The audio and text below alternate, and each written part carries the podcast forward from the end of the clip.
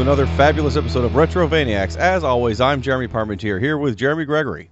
Hey, Jer Bear. Oh, wow. And this week, Billy is not going to be able to make it. Uh, it's been a rough two weeks for all of us, I think. Uh, just this, this time of year, very busy. Normally, my job is very quiet. It's been incredibly busy. Uh, Billy seems to be uh, still getting used to his new job, and, uh, and he got a snowstorm. Uh, which normally we're the ones getting snowstorms and he doesn't have anything. So uh, apparently down there everyone just drives in circles into each other. So he's very busy dealing with all of that and is not going to make it for today's episode on Dynamite Headdy. But before we get into that, Jeremy, what have you played since our last episode? Uh, basically the same exact thing from the, from the previous two podcasts. Uh, it is it has been nonstop Red Dead Redemption. I'm just I, I feel bad like talking about this every podcast, but I'm as I get older, I have found myself just playing these games very slowly. I mean, it took me like half a year to beat God of War, for Christ's sake. So, Red Dead is taking even longer at this point, and it, because it is a very long game. And last time I checked my story progression, I, I'm at like 50%, maybe 52%. So, um, yeah, that's that's going slow, but I'm still absolutely loving that game, and I, I don't want to just repeat the same thing over and over again. Uh, but yeah, that that's really what I've been playing.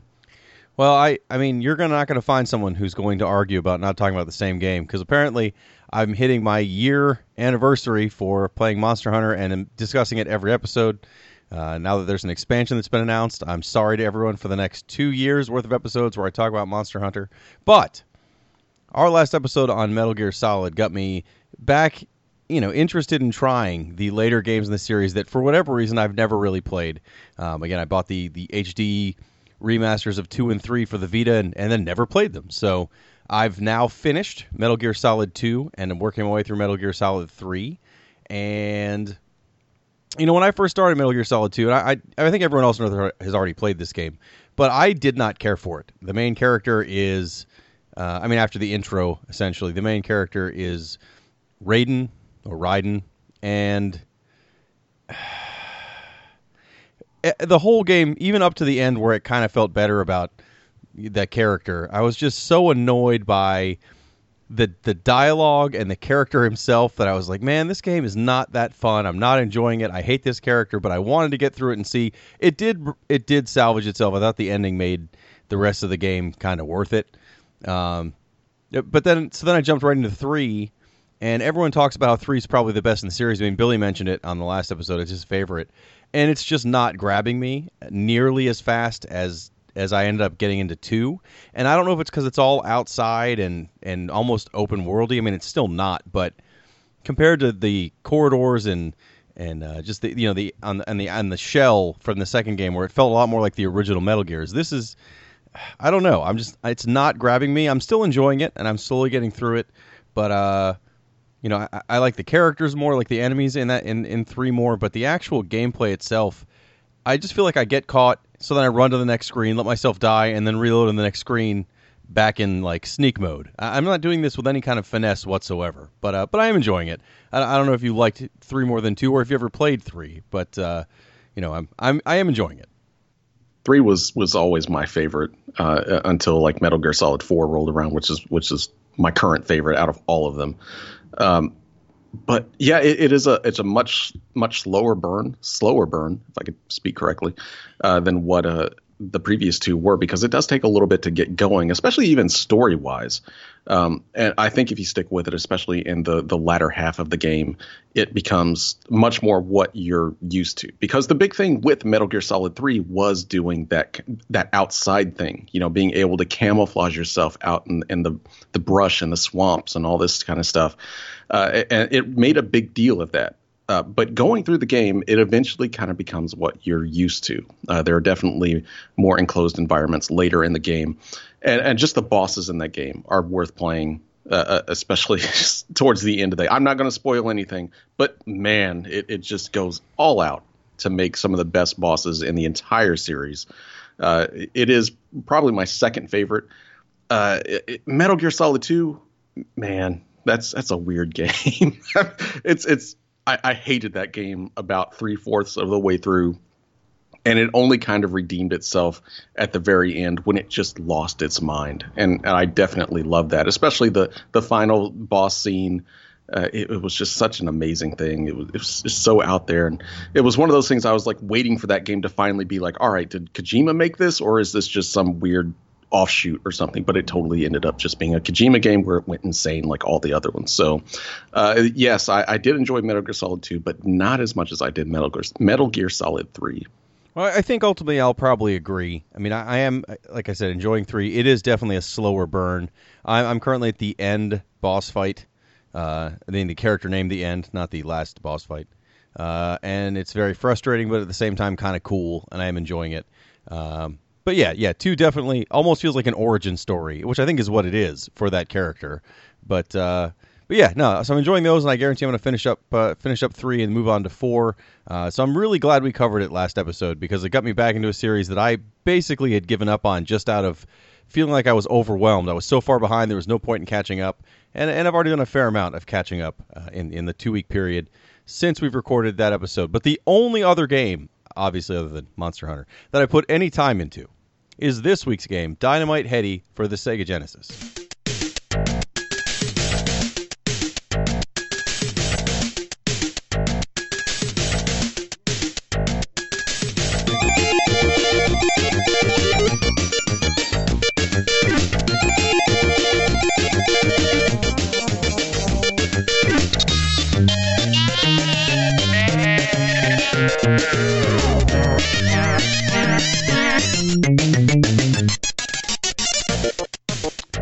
Recommended to us by Logan, who also gave us last episode's uh, question at the end of the episode.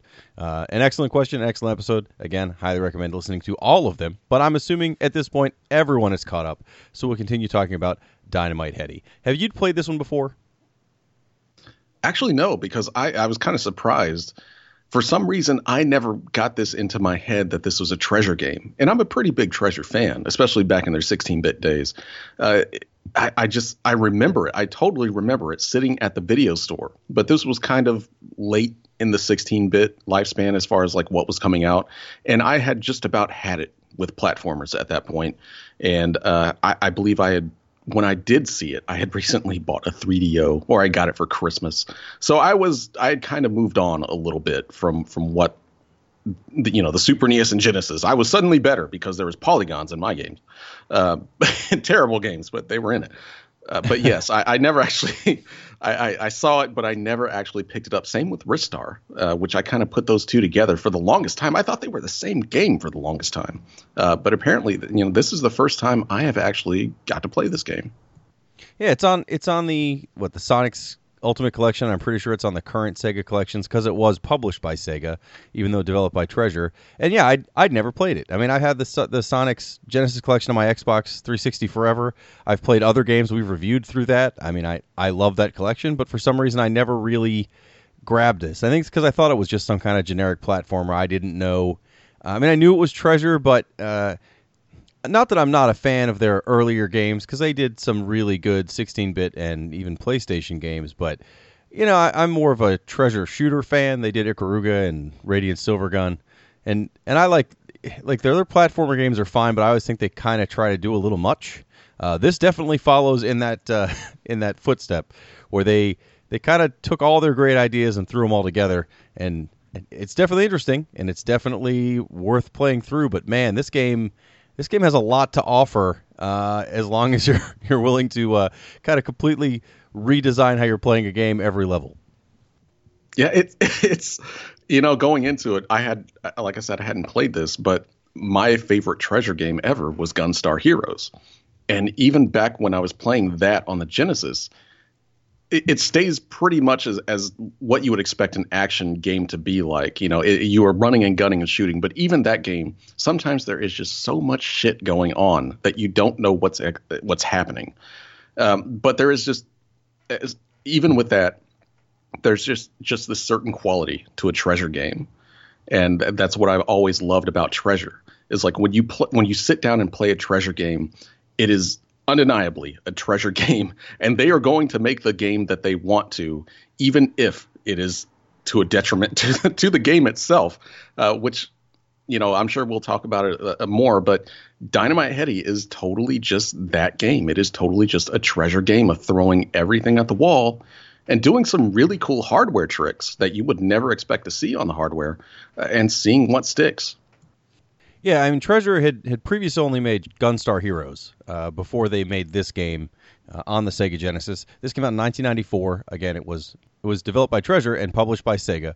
Uh, it is a 2D action platformer, which is, I mean, everything on the back of the box, everything that you know you see if you just watch a short video makes it look like it's just a standard 16-bit mascot platformer, uh, of which there were millions. So you know, who cares? Why is this interesting?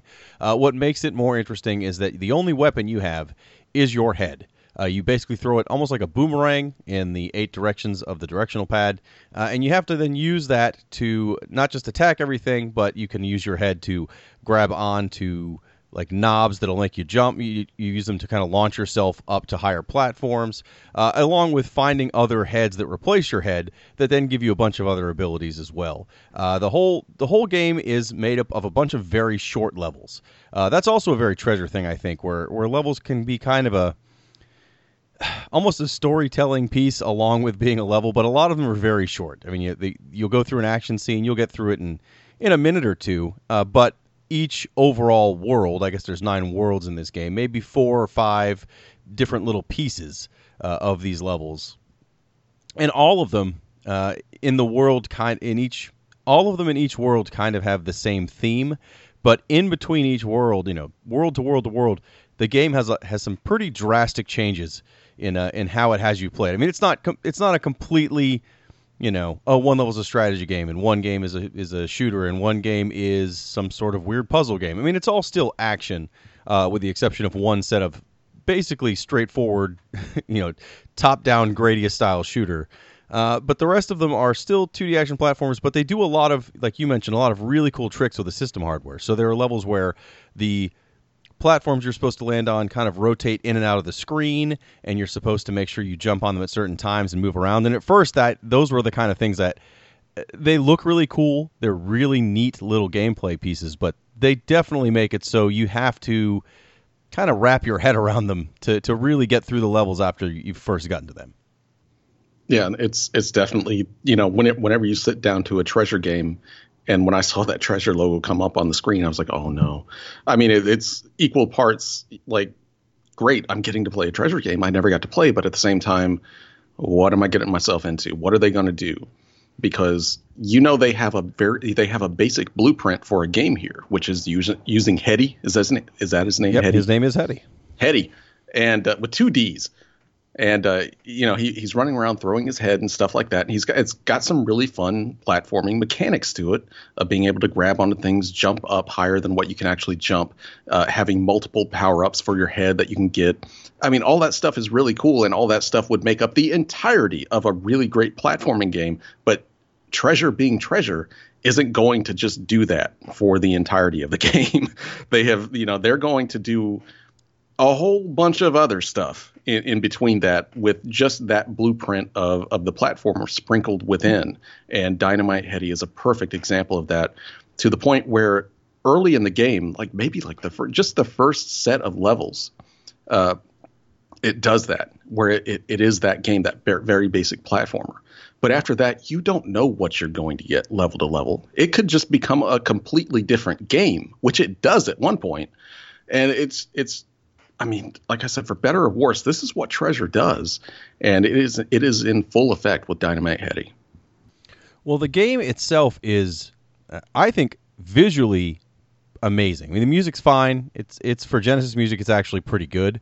Um, but you know, it's nothing that I was walking away humming afterwards. But it wasn't annoying while I was playing. It didn't sound like metal scraping on things like other Genesis games. It it actually has pretty good music.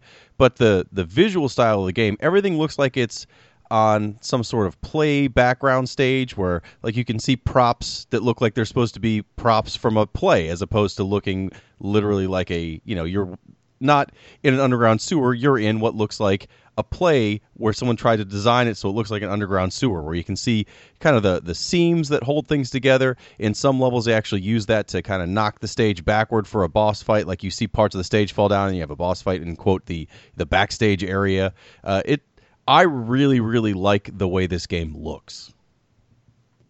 there is like one big complaint that I have with this entire game, and I'm not. This is totally just me because I, I'm crazy, but like the color palette of this game, early in the game anyway, it is like this it, predominantly yellow and blue or some. I don't. When I think of this game, those are the two colors that I think of, and for some reason, it just makes the whole thing kind of uncomfortable for me. And I, I'm not sure why. I'm sure there's some sort of weird science out there for what colors can make people uncomfortable. But this color palette, in particular, it, it, playing those first few stages when it, before it kind of got a little bit more regular later in the game, there is just this this combination of colors that kind of almost made me have anxiety playing it, and I can't explain why it does that, but it totally just does that.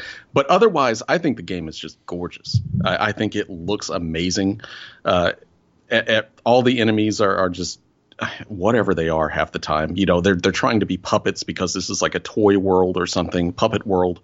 Everything looks really interesting, and there's a lot of really neat designs. Obviously, there there's a lot of very Japanese designs in this game, so things are going to get weird because it's treasure. It's treasure. But yes, the, this is a, a the entire way through.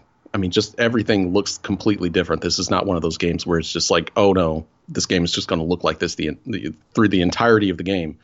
You're just going to be seeing do things every single stage, and it's all going to look pretty amazing. Yeah, I didn't have that same problem where the colors uh, were uh, offensive, but but it's definitely very bright. I mean, some of the levels are almost pastel. I mean, they they're it's supposed to look cartoony, and it succeeds in that, uh, and and everything's animated very well as well. So it's not you know it's not chunky. It's not the standard Genesis platformer that are like the the X Men game or um, Chakan, where everything's kind of all over the place. This is a very streamlined game world, level to level, uh, as far as for a Genesis game. It's it's much more what I expect from almost a Nintendo style platformer, but it is it is very pretty the whole way through. The bosses are big. They're not massive, but they're big. And again, everything is animated very well, and uh, and it's worth just to play to see everything. Like I enjoyed, even when I was dying and or, or getting frustrated with the game, um, I still wanted to see what the next area was just to see it. Um, so this game uses the standard three button Genesis controller. It does not use a six button for anything. Uh, the only buttons you have are jump and attack using your head or whatever head replacement you have. Uh, the other button will cancel the active head that you have if you have a power up head. So let's say you get a, a head. Uh, one of the examples is a hammer. So it make, turns your head into a hammer. It attacks the same way your regular head does, but it looks like a hammer and it does a lot more damage. It's notably uh, on bosses, or or there are some walls you can only break through with the hammer. Um, those all have a short time anyway. It's probably what 15 20 seconds that you get to keep those heads uh, until they automatically go away. But if for some reason you grabbed it and there's a you, you just want to get rid of it. It's not what you want. It's not going to help you right now. You can hit the a button and immediately it changes back to your regular head uh, you'll find these other power-ups for your head. Uh, there's kind of like a little character that holds a sign that will most of the time have multiple different options of what special head you can get and they just kind of rotate through. It'll be a hammer picture and that's for the slammer head. And there'll be like a looks like a, a, set of lips, and you get that, and it turns your head into a vacuum, uh, vacuum, like a you suck in all the power ups nearby. And so there's some areas where there'll be power ups stuck behind grates and things you can't get to them unless you have the vacuum head to suck them through that uh, and into your head. But you can't hurt any enemies with that because you literally just have a vacuum for a head. So that's one of those ones you'd probably want to cancel out immediately once you get the item. Um, but yeah, that way if you get a power up you don't want and you accidentally hit the wrong one from that little guy, you can immediately cancel it out and go and try for one of the other ones you do want. Um, because this is a game that's supposed to look like a uh, like a play or a puppet show, uh, instead of a health bar for you and the bosses you're going to end up fighting, uh, your health bar is a little stage light in the upper left. Boss health is on the upper right and it goes from green, yellow, red, and then it'll like kind of flash black and red, uh, which means the next hit will probably kill you. Uh, I don't hate it because I'm glad it's not a one hit kill game, but I'm also not a big fan of this sort of health bar. Yeah, it actually took me a minute to just kind of figure out what was going on with, with the health, the whole health situation.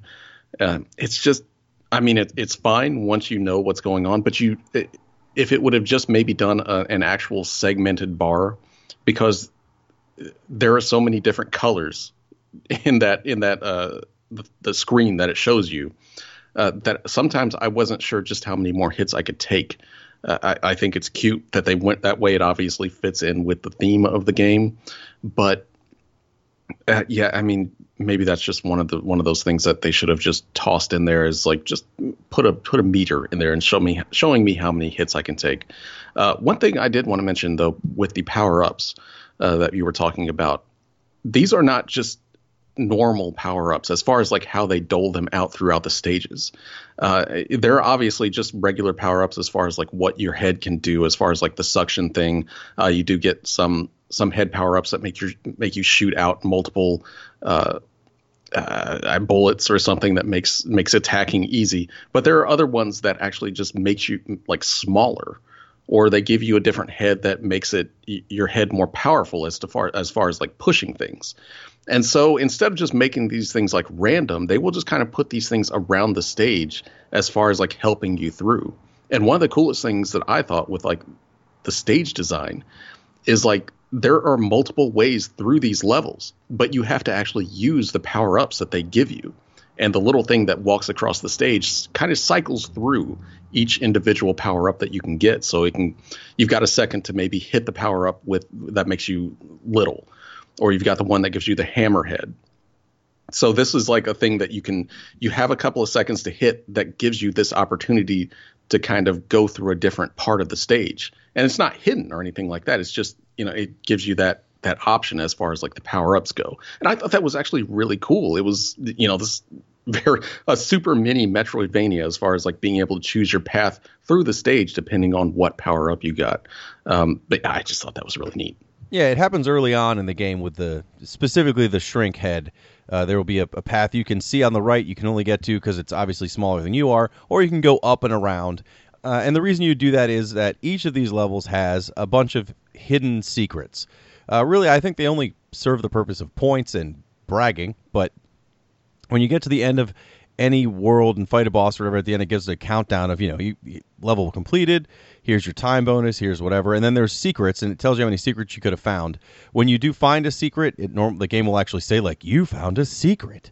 Um, and that's one of those things that the other pathways are how you're going to find all those little secrets. Again, they don't really serve a purpose. I did check to see; it's not like you get a secret special ending with that, with with finding all the secrets. Uh, there is a secret special ending, uh, which I'll get to shortly. But the the secrets are just there to see what you can find, and I think that's really cool. And I'm glad it shows you at the end, you know, how many were there, so that way you can kind of keep track uh, as you're playing this because it's not a long game. The game has nine worlds you fight through, some of which are fairly short. You can probably finish this game once you know what you're doing in about 90 minutes, and that's probably if you're really taking your time while not dying and being effective. Because uh, some of the boss fights are a little long. Some of the later areas uh, are are a little longer, like the shooter section, which is World Six, uh, is a little bit long, uh, and the, the the boss fights specifically there seemed like they were extensively long. But again, in the in the term of a game you can sit down and play in under two hours, this definitely meets that requirement. So the fact that you can play and just get these little secrets kind of gives you more reasons to play this again, which is nice. And a lot of that even extends to like how you beat the bosses, which was really kind of neat because like there are ways to defeat the bosses that are not normal that actually count as secrets. Uh, so it's I don't know. They they do a really good job of making you find that stuff that isn't overly obvious as far as just like, hey, it's a secret area. Uh, so I mean, that that that was actually a really cool thing that they did. Well, there's there's one of the it might be World Four, the end of World Four. There's actually no boss fight. You get to it, it's an empty room. Uh, there, there's like a little helper character that kind of tells you where to hit specific bosses. That comes out and says, "Hey, the boss is already defeated," and uh, all the bosses give you a key. And it's like, "Yeah, and the key's already gone." Uh, but as you walk towards where that happens, there's like a little thing that floats down from the screen that if you're not paying attention, you might see the very corner of it before you've scrolled to the end of the level and have to see that little scene thing.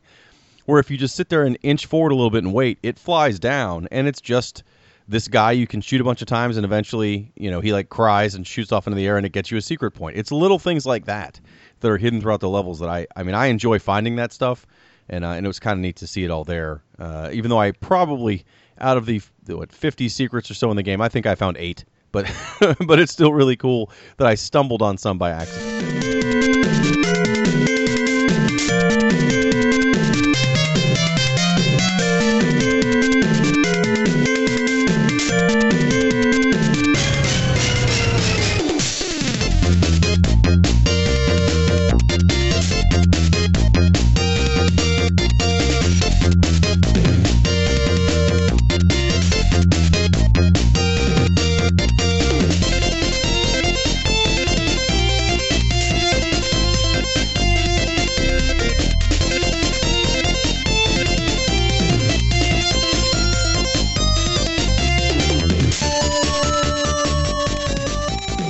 So we brought up the heads. Um, I mean, a lot of them, and the book does go through most of them, the manual for the game. Uh, again, a lot of them are uh, things that make your attack different, or it causes you to shoot beams out in all eight directions, or a little shield. Uh, There's one though that looks like a bee, and you'll find it at. I think it's four or five sections in the game. I know that you have to have at least four, but I think there are some extra ones just to make it easy. Uh, they take you to a bonus game that is a you, you have to basically hit basketballs off your head into these baskets. You have to hit so many of them. I think it's 10 in each level. And if you've done that successfully, uh, you will earn a. Uh, it basically gives you like a number and says, hey, don't forget this number. And then you go right back to the game. Uh, they're hidden throughout the game. There's a total of four you need to finish. If you can finish four of these bonus games and get four digits, write them down. Uh, it's not set, so it's every game you play this, you need to make sure you write these numbers down. And if you don't get all four bonuses uh, throughout finishing the game, then this never happens. Uh, but the actual extra ending, so you finish the game, you get to the very end, it shows you a little scene that says, "Hey, congratulations, you won you won these four bonus games and got the numbers. Why don't you enter them into this code block?" And you do that, and you get like a, an extra little ending, an extra little fight. Uh, I I thought that was cool. Now the bonus game itself, the basketball bonus game, Oh, is is one not that much fun because I, I couldn't get a skill to figure out how to re- effectively really get these baskets in. But along with the baskets that have stars, that your goal is to get ten star baskets. There's a a basketball basket, and that just makes it so more basketballs shoot out of the basketball shooter. Uh, and there's a key, and when you hit the key, it destroys one of the basketball shooters, so that both of them, if, if you get two keys, you've essentially ended your bonus round shot. Uh, you can also hit the button that cancels your head, and that will end your bonus round shot. So you could get, if you're trying for the secret ending, because there's a lot of randomness to this bonus game, you could get to the fourth bonus game that you need to finish, and all of a sudden hit two keys on your like ninth shot, and boom, it's over. You're not going to get that last number, and you'd have to then restart the entire game to go back and try to get that fourth bonus. and if you're thinking this is just like a, a super quick little fun jump out, jump up and hit the ball, and it, kind of goes in automatically, no. Uh, this is you have to be perfect with the timing of hitting these these basketballs. They're kind of the machines are shooting them up into the air, and you have one chance to hit them with your head to kind of keep them in play. Otherwise, they hit the ground and they turn a different color. Um, and there are two sets of baskets there's one on the uh, the bottom level, and then there's kind of one just above it that's kind of going the opposite direction. They're just scrolling different directions, and this should be like, I mean, maybe I just didn't get it, but this should be the easiest bonus game uh, of just about any 16-bit platformer I have ever played. But for some reason, I, this was maddening. I could not get the timing down. I could not quite get the physics of what you have to, how you have to hit these balls. I'm sure there's a super easy way to do this, but I swear to God, the first one that I did, which oh, you only have to make five baskets, took me almost like seven minutes to do. And that may just speak to just how bad I am at video games, but I just could not figure it out. I could not get the timing down for that thing. Well, they don't fire in one set direction. They fire at different angles. Uh, occasionally, they will instead of firing a basketball, they'll fire a bomb out. I mean, it, it does not make it easy for you, and it's you're right. It's not very fun. Like I, I got to the bonus game the first time, and I was like, ah, if I never play one of these bonus games, I'm okay with that. This is not enjoyable. Uh, the the only short term benefit of those bonuses, if you're not worried about going to the the extra fight at the end of the game, is that it does fully heal you. So if you go into a bonus game and you're in flashing red, when you leave the bonus game, you'll be back at green full health, which is great. Uh, the only other way to get health back, other than uh, I think when you beat a full world, you get your health back. But there are fruit, I think it's like bananas and stuff that you can find in the levels that will refill it. Uh, but there's not a lot of it. There is not as much as I expected. The early levels have more, uh, but even by level you know four and five, there was a lot less of the healing items around. We need to talk really quick about the one that actually does fill up your health, and it is the strangest health refill I've ever seen. So you know the little thing that kind of goes around at the bottom that gives you different power ups. Yes. There's the one that the the ZZZ that oh puts yes. you to sleep. Yes. You go to sleep, and this whole thing, this whole process of getting you you hit the thing, and you put yourself to sleep. I think it takes like a, around ten seconds for your character yawn and lay down and go to sleep for a few seconds and then wake back up and you're at full health that I I've never seen anything as far as like just a health power up. Uh, so just tedious. I mean, it, it, I didn't understand what it was doing for the longest time because I was like, why am I just going to sleep? Because it cycles through the power ups and I would just hit it by accident and then I would go to sleep. But eventually I figured out it was actually giving me full health. So that was like the other way to to refill your health. It's so strange. Well, the the danger is if you use that in a place where you can get attacked. I think you can die if you're asleep and get attacked. But even better. but yeah, it, it's definitely. Well, I I just thought it was a bad item, like an intentionally like, oh well, that's what you get for just hitting item buttons like a crazy person. Here's a bad item. I didn't realize it healed you, uh, but that is in fact in the manual, so I should have known that. Um, you, you start the game with three lives, pretty standard fashion. You can find extra one ups. Uh, I was unaware there's a continue in this game where every time you die, it goes to like a, an ending screen, which looks like it should offer you a continue, but then it never did. Uh, my character just gets like cheese for a head and runs off to the side, and I have to start the whole game again. Uh, which is again, a game that's got 90 minutes long, not a big deal. But if you die at level, you know, eight four, you've got to start from one again. Um, but after you beat all any of the bosses, they kind of fall apart and explode into these brown cubes. And if you grab enough of those, apparently you can earn continues. That's that's in the manual. I read that literally minutes before starting this podcast because I, I could not figure out how to continue. I knew there had to be something, and then I was just thinking maybe it was a cheat code, maybe it was a something you earn in a later level I didn't make it to because I did not finish this game. But no, you just have to get all those little brown cubes from the bosses, and eventually it awards you with a with a, a continue, uh, which is great because the game is definitely difficult and it's got some some bosses specifically that do a lot of damage to you. And if you make a mistake, uh, you know you pretty much guaranteed your death. And it doesn't uh, when you die, it starts the fight over again, fresh. So it's not like a game where you know you come again on the side of the screen, in the middle of the battle. You've already done all your damage to the boss. It's continuous. Nope, nope. You can get in the last hit for that boss, die. You get to restart him from scratch it is a, a pretty hard game. Uh, I think we should probably mention now that the if you play the original Japanese version of this game, it's a it's a much easier game. But when they brought it here to the U.S., they they made it a lot more difficult. And it's it's not like one of those games where you take a few hits and you die. You definitely get a lot of hits as far as like how much you can take before you you die and have to continue. Um, but it's it's still a very hard game to play, especially some of the bosses. And uh, along with just maybe a little bit too much going on at times for you to tell what's going on as far as like taking hits and being able to dodge things. So it, yeah, it, there's a there's a challenge to it, but at the same time, it's it it seems like maybe the the Japanese version was actually balanced more correctly or more correct as far as like what you should be able to take with how much chaos is constantly going on at times in this game.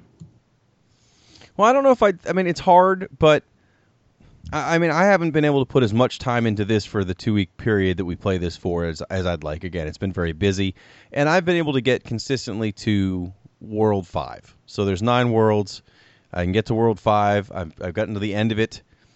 I mean, I like I like the game. I still want to keep playing it. I think it is difficult, but I don't think it's insanely hard. So I don't know if the other version, if, if we had the Japanese version, if this had been one we all beat in two tries, you know, I mean, that's fine sometimes. I enjoy a game like that for, well, especially for the purpose of a podcast. but but this is the kind of game that if I had this on the Genesis when it was new, I probably would have kept playing this over and over again to get good enough at it to get through it. I mean, yeah, I definitely would as well if I if I played this as a kid. Uh, I don't think it's is uh, it's not super difficult. It's not like the hardest game you've ever played. I was just kind of mentioning that it was it, it, it is an easier version if you if you play the Japanese version of the game um, than than what we got here at the U, in the U.S. Yeah, I, I, mean it's it's still a, a, really fun game, and, and we haven't really mentioned the bosses much. Uh, Tr- Treasure knocks it out of the park just about every game as far as bosses goes, and I'm not the biggest boss fan when it comes to video games, but when it's a Treasure game they just there's something about their bosses that it's it, they just know what they're doing, and it, every time it's just fun to beat their bosses like in a game. I, I don't know. There's just multiple times in this entire game where I was just like, oh my god, there's like this. These bosses are just ridiculous. There's one part about halfway through the game where the game decides to be a side-scrolling shooter, which is the worst part of the game. But the boss for that stage is the weirdest thing. It's like a, a like a doll's head, like suspend, like pointing, being pushed up by a metal rod with a hand that's on a metal, like somebody is controlling it, like a puppet. But it's so freaky, and as you go through it, like it starts out as a baby doll, and the more you hit it, like the head splits off, and it's a middle-aged man, and the more you hit, it turns into an old man, and it's just the weirdest thing. And Square or Treasure is just so good at making just the, the craziest boss fights, and and this is no exception. Well, yeah, the the early ones too are. I mean, maybe they're not as involved as that fight was, but like I think the second level, it's it's that horse looking thing. It's a giant, almost screen size horse that falls down from the ceiling. Maybe it's supposed to be a dog. I don't know exactly what it is because it's big and cartoony and bulby. But the only way you can hurt it is by hitting it in the tail, but it will keep falling down the screen and it'll smack you from underneath of it. But then it just kind of stands there and does a few little things while it wags its tail, and you have to run over to it and hit it in the tail or make sure you're in the right space to hit in the tail. Uh, it, I mean, there's little bosses or the, it's all the bosses have a different mechanic, which I like. I mean, it's not incredibly different, but they all definitely have their own little quirks, and they're all interesting looking. Um, there's a lot of mini bosses, so even though there's nine worlds, there's a bunch of, of what I would consider boss fights in this game. Um, the fifth world, which is almost entirely done where you're rotating around a tower. Uh, the whole you have to basically just jump on these platforms. You go up this tower that rotates the whole screen around, and you're fighting a, a boss that is essentially taking out huge chunks of the tower, and you have to make sure you're not on an even platform with it, or you'll fall. Now, thankfully, falling in this game generally does not kill you, but it hurts you, and it shoots you back up in the air to find a platform. But that boss himself, uh, who's like a cat head robot thing that slams against, uh, kind of dances across the screen and then will take big chunks of the tower off. When he hits you, he does a lot of damage. I think if he hits you three times, you're dead. Uh, th- there's a lot of bosses in this game that do a lot of damage to you. I mean, the regular enemies in the stages are not really concerning. It's those bosses. Uh, they, they they definitely do a lot of damage, and even though there's that little arrow guy that comes on and tells you how to hurt them. Um, I think that actually adds more to the chaos of most of these boss fights. You're already trying to figure out what to dodge. You're already trying to make sure you know even where to hit the guy, and all of a sudden this guy keeps flying on the screen yelling "Here, here, here!" and putting arrows across the character. It it definitely makes the fights a little more chaotic, but. Uh, but all the boss fights in this game, even the ones that are not hard, all at least look really cool, and they all definitely fit that the, the the theme that this is some sort of play or puppet show, which is really cool it's just I looked forward to seeing what they would do with every single boss. And you were talking about the one in uh, World Five or whatever when you're climbing up those towers. Like even the boss itself at the very end is this giant robot in the middle of this big kind of uh, circle uh, that kind of goes around the boss and. It's constantly putting you in the front of the boss, or you, you're behind the boss, and you have to try to hit the the tank that's at the back of the boss uh, to to take power or to hurt him, and it's just, I mean, it's just so treasure. I mean, it's just everything is happening. You don't know exactly what you're getting hit from half the time because there's shit just flying everywhere at you. Uh, a lot of these boss fights are the same way. You're just not quite sure what what is what's going to hurt you, what's not, what what you have to hit until, like you said, the little guy comes on the screen and tells you what you need to hit. But it's so fun to see what they come up with. And generally, once you figure out what you need to do, probably about the second time through, or even the first time through if you're paying attention. But there, there's sometimes just so much chaos going on screen that it's hard to to pick out what you need to do at the time. But it's still just so fun to see what they've come up with and and how the actual boss fight is going to play out because it's just man, there's just something about treasure bosses that I love. Or just the whole game. It, it's a fun looking game. It's fun to play. Even the parts that are frustrating, I think, control well. I didn't have a lot of control problems. Um, I, I, had a couple minor issues where, where I was trying to attack diagonally down and I wasn't able to, but I think that is more a problem with the emulation uh, uh, than the original game. I think I wouldn't have had that problem with the Genesis. But uh, but yeah, no, this game, it's definitely one of those games that I understand why it has a good reputation, why it keeps showing up in these collections, why people would recommend it to us. It's a lot of fun. It's different. Uh, but it's a very solid game. Yeah, I, I, I actually really had a lot of fun playing it. I, I, think it's actually one of the longer treasure games as far as like a 16 bit, uh, one of their 16 bit games go. Because I'm Gunstar Heroes wasn't very long at all. Uh, the the 10 levels that this one has is, is it's a decent decent length, and uh, it, they're constantly throwing things in there. Whether they work or not is kind of up to you. I mean, we haven't really talked too much shit about this game, but the level where it turns into a side a side scrolling shooter is awful. Like it it decides it it is literally just it turns into a side scrolling shooting. You you you turn into a plane or or something else that shoots, and there's three stages of that. It's awful, and it is it's like they shouldn't have put this in the game. And I almost want to compare it to Earthworm Jim 2 but that would be a disservice to Dynamite Headdy because I think Dynamite Headdy is much, much more successful at throwing in things besides just the basic blueprint that Earthworm Jim 2 had that was a fun, a really fun platforming game that was built off the first one that could have made a, a really great second game if they built more on that. But they just kind of went off and, and did so many different things uh, as far as like just create, like making it a shooter and just all this other stuff that didn't really fit in. But when you and Dynamite Headdy is kind of the same as far as like putting all that other stuff in, but it's more cohesive and it feels natural. I mean, not natural, but it feels more like it should be in the game than what Earthworm Jim 2 did. Uh, it, it, sometimes it's successful. I mean, more so than not, it is. But it, I, am really glad I got to play it. It's a great game. I really feel bad about missing it as a kid. I would have totally loved this as a kid, but for some reason, I just I, I don't know. I don't know why I just didn't pick this up. It was my bad. Totally should have. Great game.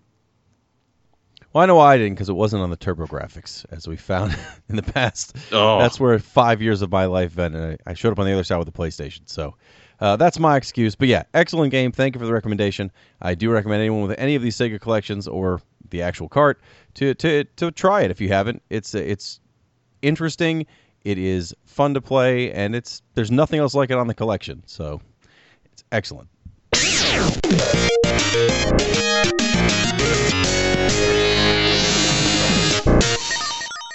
So, our next episode is going to be our Christmas episode. And finally, we keep talking about every year how we're going to do uh, a Christmas game. We've never really pulled it off. I think we did Batman Forever or Batman Returns one year because it has a level with Christmas presents. That's as close as we got. Well, this year we've got a guaranteed Christmas classic uh, as we're going to look at the original Die Hard trilogy for the Sony PlayStation, covering, of course, two of the best Christmas movies of all time, Die Hard One and Two, and uh, and the third in the series as well. So I'm looking forward to that. Uh, I've I've made myself go out and find an original copy so that I could play it, and uh, and it's going to be a treat, I'm sure, a festive holiday episode. Uh, but we actually have several pieces of listener mail. We do. And actually, before we start this, Jeremy, I have a pop quiz for you. Okay. So, so I need to get I need you to get your brains ready. This is a one question pop quiz.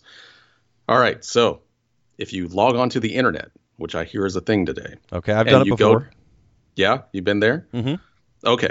If you go to retrovania.net and you scroll all the way down to the bottom, okay. what do you think is there? Now, you know, I only know this because it's been making the rounds on a lot of uh, bulletin boards I follow. Uh, apparently, it is the world's best way to ask a question to Retrovaniacs. That's right. Contrary to popular belief, it is not six gigs of furry porn. It is, in fact, our uh, the, um, amazing contact form. Go there, fill it out. It's super simple. Send it away, and we will probably answer your question here on the podcast as long as you're not insane and ask us things like what that mouth do. But also, we answer that, I believe, in question four, so or, yes. uh, episode four. So I'm pretty sure we've covered that already. Yes, don't ask that question anymore. that was a bad episode. Uh, anyway, we've got several emails uh, this this week, so we are going to go one one on one with these. And first up is Patrick, and he ha- he writes in to ask: Have any of you tried to make your own game before? If so, what is it like? If not, what would your game be like if you didn't make one? Hopefully, this hasn't been asked. Actually, Patrick, this actually did just get asked like th- uh, four episodes ago. Yeah, the, the Chakan episode that was covered. It was worded differently, but it was the same general question.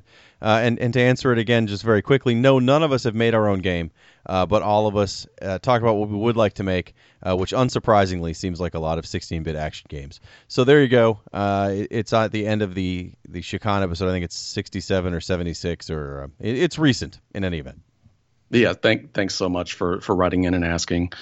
Um, if you've got a, a question that hasn't been uh, answered already, please write back in, and we will be glad to answer that. Uh, next up comes from Neil, and uh, his message is Big fan of your podcast. If you're looking for a good game to review, try Target Earth for the Sega Genesis. It's one of my all time favorites, and it was ahead of its time. Loading out your mech, the expansive battles, the mature storytelling. I think it's a hidden gem of the area. Thanks. So have you you actually played Target Earth before? I have not. I thought it was a space shooter, but it is not apparently. uh, it looks kind of neat. I, I, actually had I saw it back uh, at the video store when I was a kid, and it was just kind of maybe over my head. Um, it, but it totally looks like a, a side-scrolling uh, mech game that has like strategy elements uh, tossed in, where you can choose what mech you want to send down and, and fight the battles and stuff. It looks pretty neat. So so we will definitely put that on the list. Thank you, Neil, for writing in.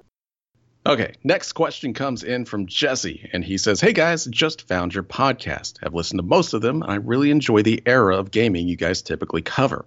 I'm sure you guys get a lot of requests of games to cover, but hear me out. I hear lots of TurboGrafx 16 references, and that at least one of you likes playing racing games. TurboGrafx has a racing game with major RPG elements. It's called Final Lap Twin, and I had a blast playing this game.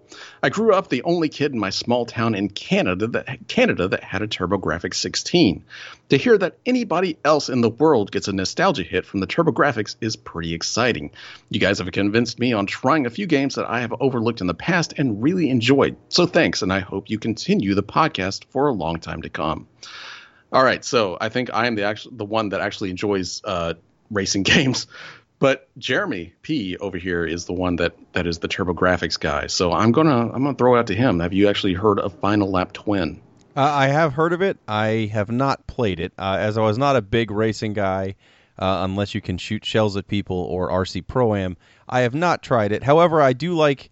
Uh, I mean, it, has got like a like an uh, a, a console RPG element to it. Not like you you you know build your car and spend all this time on parts and stuff. I mean that happens to some level, but it's more like you walk through a town and talk to people in RPG fashion. Uh, it it looks interesting. I actually would not mind doing that at some point uh, in the future because it's one of those TurboGrafx games I've never played. So I don't have my nostalgia glasses to talk about how great it was. Uh, but I, anytime that you can take a regular game and add a, you know, Japanese RPG town that I walk through in it, I'm probably going to like it. So I, I am interested in trying it. I'm pretty sure I might have loaded it onto my uh, Super NES Classic with most of the TurboGrafx library. So I'll have to give it a shot and see if we think it is worth uh, doing an episode on, or maybe that's kind of thing that would be better served for one of our videos. That actually sounds kind of insane because I, I don't know, just the idea of a racing game with with JRPG elements slapped on top of it kind of sounds awesome. Uh, and if, if, I'm not wrong, I believe the TurboGrafx actually had a game like that that was a tennis game. Uh, so it was like a, a, regular just tennis game with that you could play as a single player with with JRPG stuff slapped on top of it. I know it was another sports game. Don't quote me on that one. Uh, but anyway, next question, final question, comes in from Wendell. And he says, "Hi peeps, I'm a young fancy lad who has who was sorry. How could you read fancy lad and, and I know not it's, laugh? It it's happens. completely. Yeah, I mean, God, we don't have enough fancy lads on this podcast, so I'm excited. All right. I'm a dude that was not around during the heyday of the NES.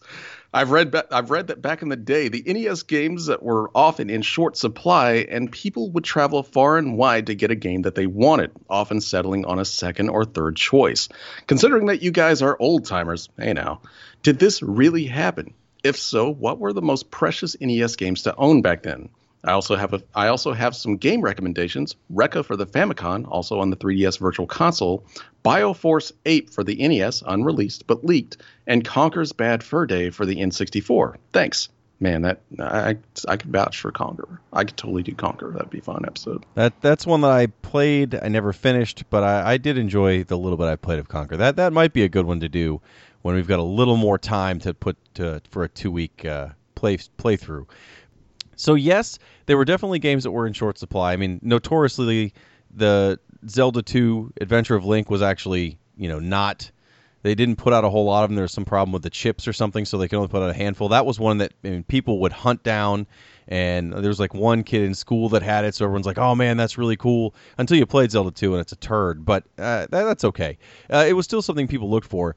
I don't know if it was much as much a matter of that it was hard to find games because they were limited as much as unless you lived in an area that had you know a, a good Toys R Us and and several other um, specialty stores.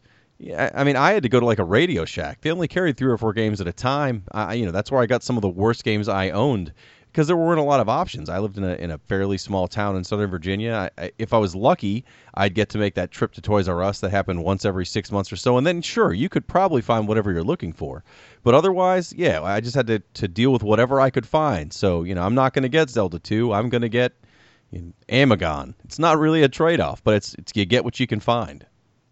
I, I, think you've actually mentioned before on this podcast that you bought a lot of your your games like on an actual army base. Am I correct? Oh yeah, the the, the exchange uh, at at the army base would be where my dad would take us uh, because you know he would go there to buy whatever else he was going to buy because it's apparently cheaper, uh, and, and we would they would only have a handful of Nintendo games, but they constantly cycled through what they had. So sometimes you get lucky. Like I got Jackal there and I got uh, the Guardian Legend there, which I thought was great. But then other times we've gotten some some real turds. Uh, I mean, Mag Max I got from there. I think Milon Secret Castle. Uh, a handful of games that were just, you know, it, it's all they had. You could pick from like three or four games, and that was your that was your choice, and that was the only option I had. So, yes, it was definitely harder to find games. Uh, you know, now it's easy. Not only are there many, many more specialty stores and, and things like Walmart and Target carry most of the big name titles, but uh, with online services now, you don't need to hunt anything down. You just, if you're not going to download it and play it on your system, you know, legally, I mean, like through PlayStation Network, then then there's really no reason to not find a game you want in 2018. Okay, as for me, uh, I I grew up in a very large city, and pretty much anything that I wanted to buy was kind of around. You know, I had multiple Toys R Us, I had stores, I had multiple malls that I could go to, but I didn't actually have the money to buy any games. So for for me, it was more of like more or less like did my video store carry it at the time? Did they decide to get the game in for people to rent? And that was generally my biggest issue as a kid as, as far as like finding new games.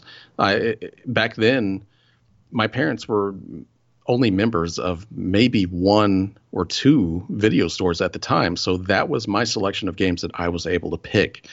And if they didn't get it in then i, I wasn't able to play it. Or if i didn't see it in a magazine i didn't know about it so there are a lot of times on this this very podcast where we have played games uh, in this era that I never actually saw because it wasn't in my video store. So that was just one of those things of, well, I mean, yes, I could go to Toys R Us and they probably had everything that you could possibly want on the Nintendo and, and Genesis and Super Nintendo, but if it wasn't in the video store, I wasn't able to play it because I just wasn't able to buy it. Um, but but that was probably the biggest problem for me. But we did actually make Billy answer this question before uh, before he laid back down and, and died from a concussion or whatever's going on. But we uh, he he wrote in to actually say. Um, I lived in a shit town, so if it wasn't at a local Kmart, then I didn't know it existed or simply wasn't going to be able to buy it anywhere since no other stores around me sold video games. Because of this, I ended up getting a lot of those second and third choices on games I wanted or just bought a game to be buying one since this was the only selection I was going to get. My favorite games that I actually managed to find and own that were considered fairly rare for the time was Super Dodgeball and Maniac Mansion for the NES. Especially Maniac Mansion since I kept seeing it in the magazines but never actually saw it in a store around me. Amazingly though, one amazingly though, one week it actually showed up on the shelf where I snatched it up immediately. But for the most part, it was just luck and timing, so you had to keep checking every week just in case. And I think that's kind of how it was back then. If you didn't have too many stores around you, it was really up to them as far as like what stock they got in. And a lot of places weren't carrying too many NES games at the time if you didn't live in a big city with a Toys R Us or something like that around. Yeah, that that's pretty much exactly what I had to deal with too. I mean, uh, there was a Toys R Us that was I mean, within half an hour, so we could get there. But you know, how often are your parents going to take you to Toys R Us? Uh, and the answer is almost never in my in my case. And and it was definitely yeah, whatever they could find. I mean, that was it. And later on in the system, there were more gaming magazines. There were more ways to find out, you know, what new games were out. But especially early on in the NES, and and especially before that, you know, I had an Intellivision and, and the Atari Seventy Eight Hundred and some other systems uh, the only way I even knew a game existed is because I saw it on the shelf there. So th- there are plenty of games that even now, uh, you know, I, I, still have my Intellivision. I still like to to, to kind of look at that the the Intellivision you know retro scene and there are games that's only it's only like 180 games that came out for that thing and there are some that I've never ever heard of I never would have seen them they were never even at the Toys R Us they were just I mean I don't know how you would have found some of these things because uh, again, there weren't magazines to find them. There weren't there weren't really ways to even know they existed, and there's no online. So, yeah, there, there's definitely some very rare older games, you know, especially starting at the NES and working right back that people may never have even known about because how would you have? And there's definitely a reason why so many kid from kids from back then their NES libraries overlap. It's just because they were able to play them at their friends' houses or, or houses, or because their friends owned those games.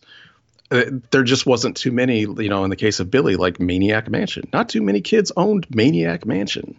There, there was just a, a weird just amount of games that no one actually ever got to play and and I think that's why you kind of see a lot of these these YouTubers come on and be like, oh, these are hidden gems or something like that. It's just because they never actually got to play them back in the day, and it's so easy to, to just download ROMs or whatever on and play them on the NES Classic or or the Super NES Classic or whatever. And and that's just how you find these games now, and you get to play these games because you never got to play them. And perfect example today is Dynamite Headdy. I never got to play that game. You know that that was something that I never paid attention to. So it's it's always great to be able to come back now these days to where it's much easier to find these games than what we had to deal with back in the day, which was you never knew what you were going to get depending on what store you went into. Well, next week we're playing a game that was everywhere. It was re-released as a PlayStation Classic, and uh, and it was fairly popular, despite that I I don't have a lot of great memories of it. The Die Hard Collection for the Sony PlayStation for our special 2018 Christmas holiday episode. So until then, as we've mentioned earlier, please go to retrovania.net, home of the best question form on the internet. Uh, but also has links to our YouTube channel and our Instagram and Facebook and everywhere else you can find us. And we will see you next time.